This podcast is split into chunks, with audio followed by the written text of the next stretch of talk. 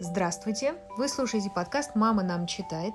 Сегодня ведем его мы, Милена, Оксана. а читаем мы совместно с издательством «Эксмо детство. Приключения Чиполлино Джани Радари». У нас есть замечательная книга, очень красивая. С красивыми очень иллюстрациями. Сейчас мы с вами прочитаем, для вас точнее прочтем, третью главу, в которой рассказывается о профессоре Груше, о Луке Парее и о тысяче ножках. Ого. Длинное название. Голова. Да. С этого самого дня Чиполлино начал работать в мастерской виноградинки и скоро достиг больших успехов в сапожном деле. Натирал воском дратву, подбивал подметки, ставил набойки, снимал мерку с ног заказчиков и при этом не переставал шутить. Дратва, помнишь, что это такое? Мы с тобой в одной из э, тех глав узнавали. Нет, не помню. Это толстые нитки кожаные. А, точно, точно, точно. Ими ботинки шьют, он еще там... пом- Клялся всей Да. дратвой. Да? Потому что они ты рассказывала, что они очень хорошие. Так, ставил на бойки, это мы понимаем, что такое, да, на каблуки такие штучки.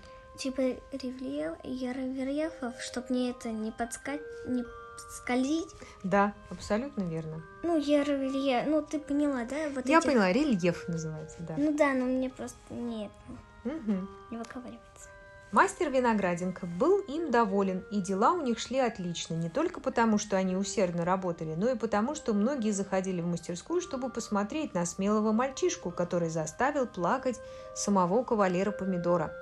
За короткое время Чиполлино приобрел много новых знакомых. Первым пришел профессор Груша, учитель музыки, со скрипкой под мышкой. За ним влетело целое облако мух и ос, потому что скрипка профессора Груши была сделана из половинки ароматной сочной груши. А мухи, как известно, большие охотницы до всего сладкого. Сейчас, я тут тебе не подкасте. Я не помню, по- чем он заставил его плакать. Я помню, он показал Луковицу он из него, помнишь, выдрал? А, все, все, все, да, я вспомнила. Выдрала из него волосы, Мгм. и он же лук, и он заплакал. Все. Мгм.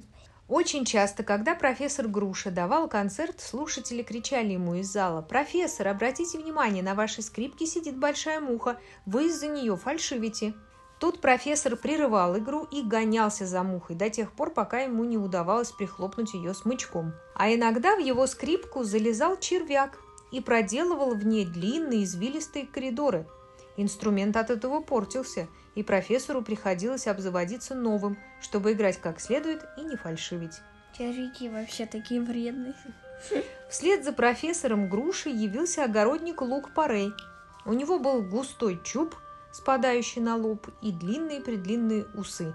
Чуб. Понимаешь, что такое? Нет. Так называется челка. А почему челка называется не челка? А вот это давай сейчас мы посмотрим в словаре. Итак, чуб – это клок волос, вихор у мужчины. Вихор. Вихор, да. Знаешь, такая штука, которая, да, не ложится. У тебя есть. Я мужчина. Нет, у тебя есть вихор, а это чуб. Это клок волос, отрощенный, длинный клок волос на бритом темени. То есть понимаешь, что чуб – это отдельное, отдельный кусок волос, который отрастили, и больше ничего нет. Это и называется чубом. Вот его отращивают, а я его наоборот состригаю, потому что он мне в глаз лезет. Нет, но у тебя есть еще и другие волосы. А смысл как раз вот этого чуба, А, как у тебя вот эта штука такая. и опять же не как у меня, а как у мужчины, у которого голова лысая, и есть только чуб, вихор. Одна прядь А, волос. Именно а- это называется чубом. А у меня челка, и у тебя тоже челка. О, господи. Да. Не стану я Обычно из-за этих усов, жаловался Лук Парей Чиполлино, у меня немало неприятностей. Когда моя жена собирается сушить белье, она сажает меня на балкон, привязывает мои усы за кончики к двум гвоздям и вешает на них свои простыни, рубашки и чулки. А я должен сидеть на солнце до тех пор, пока белье не высохнет. Вот видишь, какие у меня следы на усах. Действительно, на усах Лука Парея виднелись следы от деревянных защепок. Однажды, да, Беспощадная жена. беспощадно. Вообще берет.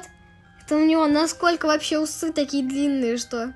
И рубашки помещаются. И чулки, рубашки, и- простыни. И какие-то уже гвоздики она прибила, чтобы му- мужа своего помучить. Однажды в мастерскую пришло семейство тысячи ножек. Отец и двое сыновей.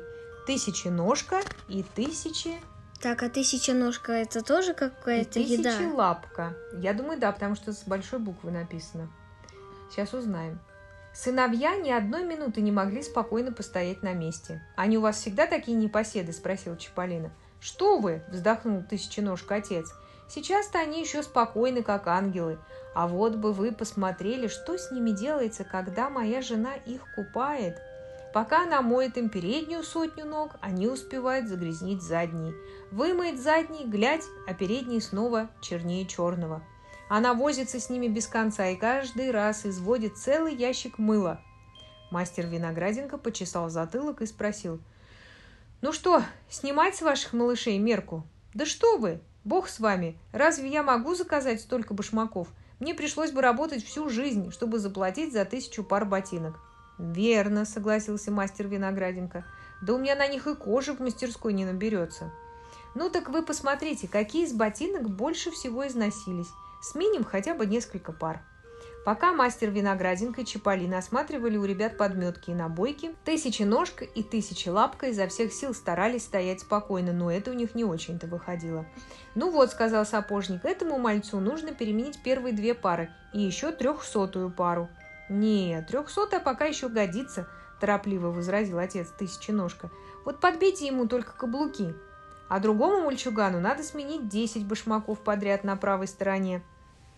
Так, что у нам тут? Нарисовали тысяченожку? Нет, я не Нет, вижу. пока. Давай. А может в интернете забьем картинку? Да, давай сейчас посмотрим. Ищи пока. Сколько я им твержу, чтобы они не шаркали ногами. Да разве эти ребята умеют ходить? Они скачут, приплясывают, прыгают на одной ноге. И что же получается в конце концов? Все правые башмаки стоптались раньше левых. Вот как туго приходится нам, тысячи ножкам. Мастер Винограденко только рукой махнул. Эх, все дети одинаковые. Две у них ноги или тысяча – это в сущности все равно. Они способны изорвать тысячу пар ботинок на одной единственной ноге. Наконец, семья тысячи ножек засеменила прочь. Тысяченожка и тысячелапка умчались, как на колесах. Их папа не умел так быстро передвигаться, он немного прихрамывал, совсем чуть-чуть, всего только на 118 ног. Я, напишу еда тысяча ножка. Так, и что же это может быть такое? Ну, мне тут в интернете, в Яндексе дают только каких-то червей Так. и грязные человеческие ноги. А, я думаю, что мы сейчас попробуем по-другому. Овощ, фрукт. Тысяченожка, вот в одно слово. А, Э, Род животных из класса многоногих водится в жарких и теплых странах. Лекарственное растение, растущее в сырых местах. Ага, значит, все-таки есть еще и растение такое. В общем, есть и растение, и гусеничка такая. да, противная какая-то прям. Угу. Но никто внешность не выбирает. Я думаю, что нам тысяченожки еще попадутся дальше в сказке «Приключения Чиполлино» Джани Радари. А мы пока с тобой заканчиваем уже третью главу. И дальше нас ждет глава о том, как Чиполлино одурачил пса Мастина, которому очень хотелось пить. Ну, это уже в следующий раз. Обидно, что закончилось. Ну, ладно, До следующего. раз. Да. Вы слушали «Мама нам читает». Провели его мы, Оксана, Милена. Читали мы сегодня, как я уже сказала, «Приключения Чиполлино», книгу, которую предоставило нам издательство. Эксмо детства. Ищите нас в интернете, наш сайт mamanam.ru. Также мы есть во всех соц... В сетях маманам.ру.